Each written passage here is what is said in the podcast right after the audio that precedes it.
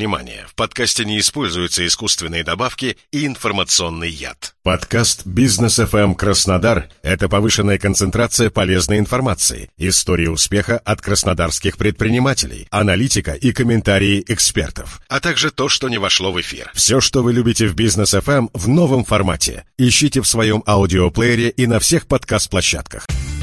Адвокатский клуб на «Бизнес FM Краснодар».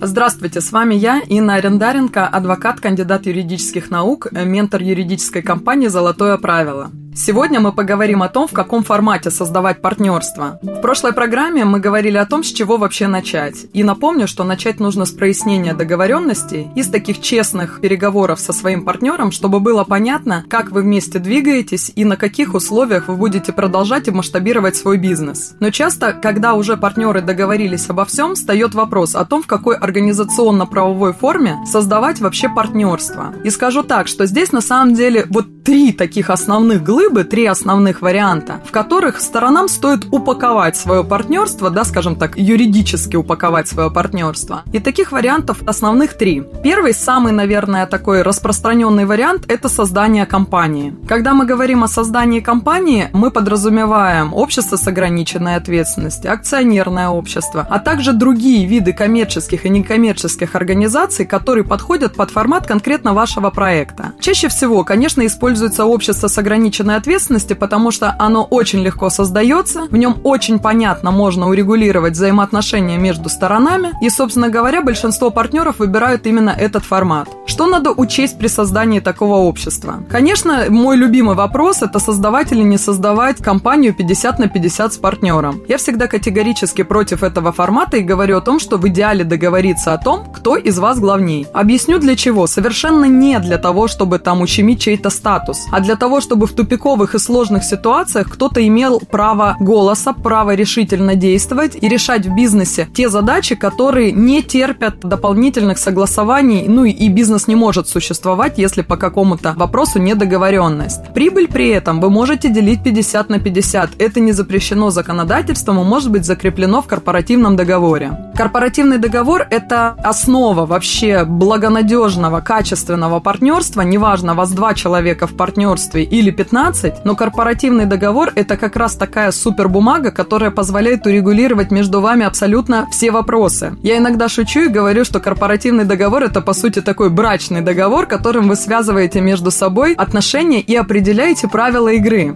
Но фишка корпоративного договора – то, что в нем можно предусмотреть гораздо больше, чем в брачном договоре, потому что в брачном договоре мы определяем исключительно имущественные отношения, а в корпоративном договоре мы можем выйти сильно за пределы имущественных отношений отношений и регулировать с партнерами и вопросы голосований, и вопросы, как мы будем дофинансировать проекты, и вопросы того, каким образом мы будем действовать там в сложных ситуациях, как мы будем принимать новых партнеров, как мы будем выходить. На самом деле гигантское количество вопросов может быть урегулировано корпоративным договором. И мой такой подход, да, что корпоративный договор это должна быть такая очень понятная бумага для сторон, которую они прочитали и четко понимают те правила, по которым существует их партнерство. Второй формат, очень распространенный формат партнерства, это обычный гражданско-правовой договор. Какие это могут быть договоры? На самом деле любые. Чаще всего это договор оказания услуг, это договор агентский. Но бывает так, что партнерским договором является и аренда, и купля-продажа, и еще много других вариантов договоров, которые обычно стороны понимают совершенно иначе. И вот здесь очень важно разобраться и понять, в каких случаях мы создаем компанию, а в каких нам достаточно договора. Договора нам достаточно тогда, когда мы не создаем какой-то общий продукт, общий предмет, например, общую интеллектуальную собственность, когда у нас есть четкие договоренности о том, что каждая из сторон свой вклад вносит, да, часто бывает, что один эксперт, другой инвестор, они объединяют свои активы, и в итоге это все можно закрепить просто в договор. Чем хорош договор, как начальная стадия партнерства? Тем, что вы можете посмотреть на друг друга, вы можете друг с другом определить срок, в течение которого вы ваше партнерство проверяете. И это как правило, очень важный шаг, который позволяет либо дальше развернуться в корпорацию, либо свести партнерство на нет на тех условиях, которые изначально предусмотрены договором. Еще есть один вариант. Это вариант называется договор о совместной деятельности. У него очень много специфических нюансов, включая налогообложение, поэтому не самый лучший формат, но тем не менее существующий и применяемый сторонами. Дорогие друзья, надеюсь, что все было понятно, и в следующий раз мы поговорим о том, как пересмотреть условия в уже существующем партнерстве, как это сделать быстро и без боли.